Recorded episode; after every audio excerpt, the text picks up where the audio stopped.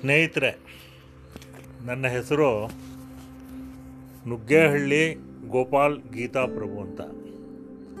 ಎಪ್ಪತ್ತು ವರ್ಷದ ಹಿರಿಯ ನಾಗರಿಕ, ಕೇಂದ್ರ ಸರ್ಕಾರದ ಲೆಕ್ಕ ಪರಿಶೋಧನಾ ವಿಭಾಗದಿಂದ ನಿವೃತ್ತ ಆಗಿರೋದು. ನಾನು ಚಿಕ್ಕ ಹುಡುಗನಾಗಿದ್ದಾಗಲೇ ಡಿ ವಿ ಜಿರವರ ಮಂಕುತಿಮ್ಮನ ಕಗ್ಗವನ್ನು ಓದಲು ಶುರು ಮಾಡಿದೆ. ಶುರು ಮಾಡಿದ್ದು ಮಾತ್ರವಲ್ಲ, ಅದರ ಬಗ್ಗೆ ಒಂದು ಲೇಖವನ್ನು ಲೇಖನವನ್ನು ಕೂಡ ನಾನು ಬರೆದು ಧಾರವಾಡದ ದಕ್ಷಿಣ ಭಾರತ ಹಿಂದಿ ಪ್ರಚಾರ ಸಭಾ ಭಾರತವಾಣಿ ಪತ್ರಿಕೆಯಲ್ಲಿ ಅದು ಪ್ರಕಟವಾಗಿತ್ತು.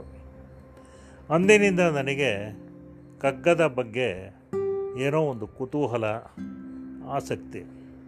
ಆ ಚಿಕ್ಕ ವಯಸ್ಸಿನಲ್ಲಿ ಕಗ್ಗದ ಅರ್ಥ ನನಗೆ ಸರಿಯಾಗಿ ಆಗಿರಲಿಲ್ಲ.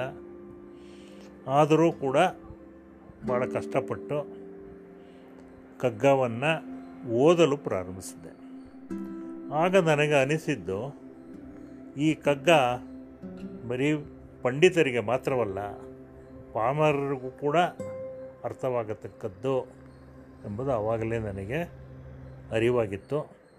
ಅಂದಿನಿಂದ ಸತತವಾಗಿ ಮನಸ್ಸಿಗೆ ಬೇಸರ ಉಂಟಾದಾಗ, ಜೀವನದಲ್ಲಿ ಯಾವುದಾದ್ರು ಸಮಸ್ಯೆಗಳು ಬಂದಾಗ ಅದಕ್ಕೆಲ್ಲ ಪರಿಹಾರವನ್ನು ಈ ಕಗ್ಗದಿಂದ ಹುಡುಕುವ ಪ್ರಯತ್ನವನ್ನು ನಾನು ಮಾಡಿದ್ದೇನೆ.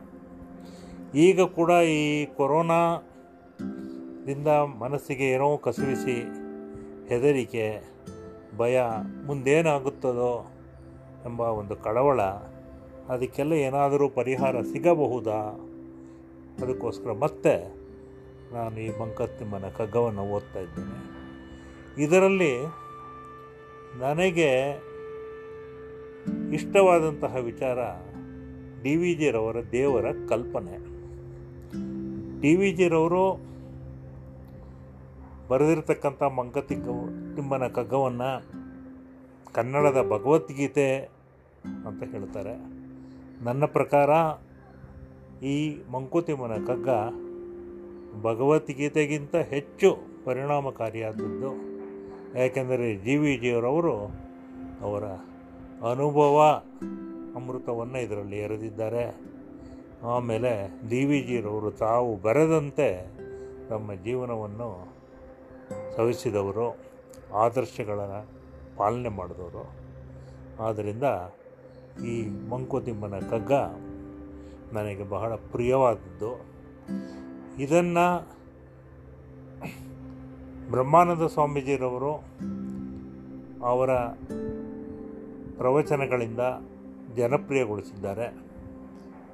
ಆ ಪ್ರವಚನಗಳನ್ನು ಕೇಳಿದ ನಂತರ ಜನ ಮಂಕುತಿಮ್ಮನ ಕಗ್ಗದ ಬಗ್ಗೆ ಆಕರ್ಷಿತರಾಗಿದ್ದಾರೆ ಎನ್ನುವುದು ನನ್ನ ಭಾವನೆ.